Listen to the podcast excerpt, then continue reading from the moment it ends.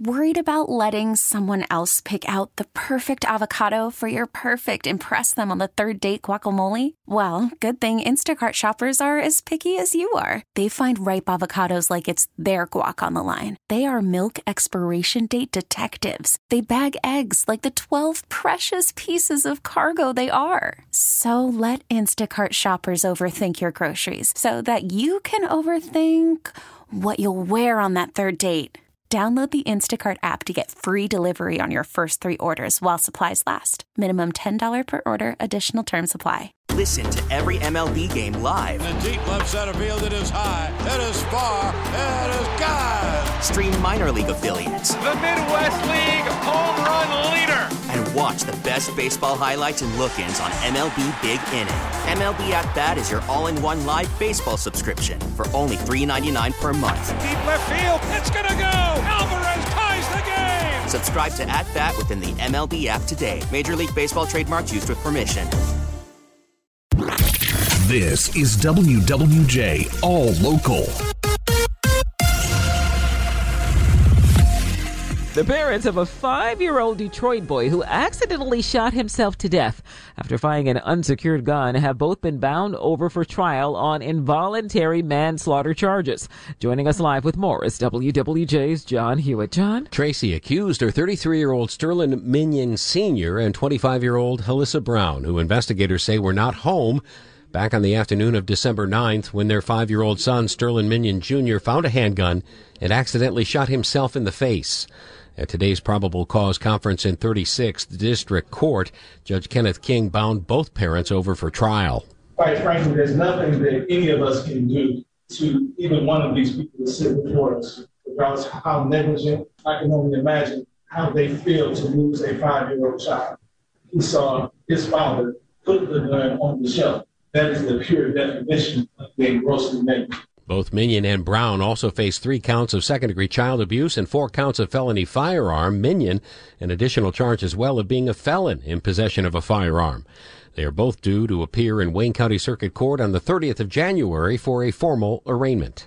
Reporting live, Jon Hewett, WWJ News Radio 950. All right, thank you, Jon. A hearing is underway in 36th District Court in downtown Detroit to determine if a Detroit man suspected of murdering a popular synagogue leader will stand trial. Detectives with Detroit Police and Michigan State Police have been testifying about the arrest of Michael Jackson Bolanos in December, nearly two months after Samantha Woll was found dead outside of her East Side Detroit home. Investigators say Woll was stabbed inside of her home in October and was found by a neighbor who was walking his dog just hours later. A judge will decide at the end of the hearing if Jackson Bolanos will stand trial on murder and lying to police officers charges. It's unclear if that will happen today. Stellantis is saying very little about the abrupt departure of their top North American executive. Let's get the live update now from WWJ's Autobeat reporter, Jeff Gilbert. Good afternoon, Jeff. Good afternoon, Tracy. All they're saying is that North American Chief Operating Officer Mark Stewart is being replaced by the current head of Mexican operations, Carlos Zarlenga. Now, hints are that Zarlenga's first job will be to boost sales. Autotrader's Michelle Krebs says dealers are getting antsy. What we're hearing for, from dealers is they want more affordable models so they can boost sales to new vehicle buyers who just can't afford some of the vehicles out there. Stellantis also has been cutting workers, pulling out of auto shows, and for the first time in years, they will not be airing a Super Bowl ad this year. Reporting live, I'm Jeff Gilbert, WWJ News Radio 950. All right, thank you, Jeff. The cold weather will be keeping schools closed for a second straight day. Both Novi and South Lyon schools will be closed tomorrow. The wind chill will be near 20 below zero overnight and tomorrow morning when kids are heading to bus stops or walking to school. More than 400 schools were closed today as a result of the bitterly cold weather. Tony, the West Bloomfield Township Library is closed today after the freezing temps caused a sprinkler pipe to burst, damaging some books. Library Director Kathy Russ says it all started when a sprinkler head came flying off yesterday afternoon, sending water down the aisles. One of my staff members in the youth services area heard sort of a, a, a pop and it was an unusual sound so he went to investigate and uh, saw that a sprinkler head in the youth services restroom had had burst and that water was um, basically coming down from the ceiling russ calls the library staff heroes for jumping into action immediately and moving the books The good news, she says the damage is just minimal. The library will reopen at 1 o'clock tomorrow afternoon. Road crews in all parts of the Metro Detroit area are scrambling today to salt the roads before the sun goes down and those roads freeze up. Craig Bryson is with the Road Commission for Oakland County. He says salt doesn't do much in the bitter cold, which is why those crews are hurrying to treat the roads before sundown. When we get down like it was last night into single digits and around zero, uh, like it's supposed to be tonight, it does nothing. So we're trying to take advantage of this daylight as much, get as much done as we can.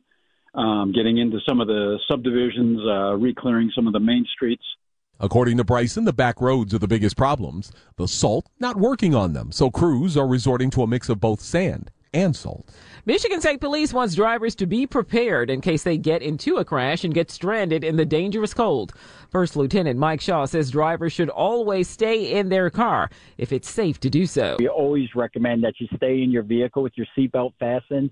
It's the safest place, uh, not only because it's warmer in your car, but also because the other traffic that's driving around, uh, you want to make sure that you're in a, a good spot to be in uh, as far as that goes. Lieutenant Shaw says people should prepare a cold weather emergency kit for their cars. It should have hand warmers, blankets, an extra coat and gloves, and some snacks. Tickets for the Lions win over the Rams last weekend, setting a record for the most expensive wild card game in NFL history. And now, tickets for Detroit's divisional round game against Tampa Bay is even more expensive. To simply walk into Ford Field Sunday, it's going to cost at least $600 for a ticket on StubHub and Ticketmaster. And that's before fees. It's by far the most expensive ticket for any of the four divisional round games this weekend. Starting ticket prices for Green Bay at San Francisco is the next closest. That'll cost more than $250 to get in. Jeremy Jenkins, WWJ, News Radio 950. Downtown Detroit will be jammed again on Sunday afternoon after the Lions make more franchise history as they'll be hosting back to back home postseason games for the first time ever. Quarterback Jared Goff talked to Carson Anderson today on ninety seven 97.1 The Ticket. He says Ford Field was so loud against the Los Angeles Rams, he couldn't even talk to his teammates on the sideline. We'd be doing like little sideline adjustments. You kind of had to wait till the play was over and then, you know, go back to doing it. Um, but yeah, they, they were they were great. They were loud. Uh, we knew once once Green Bay won earlier in the day, we knew uh, we had that chance. If we would have won, um, we'd go on and play another one at home next week. And as we are now against the Bucks, we know we know who we got. It'll be another fun one. This Sunday, the Ford Field crowd will take aim at the Tampa Bay Buccaneers. Kickoff in that divisional round game will be at 3 o'clock. You can hear the game on 97.1 The Ticket. Downtown Detroit, by the way, made more than $20 million this past weekend in revenue during the Lions' first playoff win since 1992. If you love bagels as much as some of us here in the newsroom do, Yeah. today is your day. New York Bagel and Deli. It's been around Metro Detroit since 1921 here in Ferndale. It's got a 103 year history for making, well, great bagels. And why not on this National Bagel Day? They make about a thousand dozen bagels a day, well, Sunday for sure anyway. And they are celebrating National Bagel Day. Jeff Marshall, he's from Roseville. What's your favorite bagel? I like the salt bagels from here, New York Bagel, because the salt bagels everywhere else just don't. I don't know. They're too cakey or too doughy or something. I don't. make you feel? Full.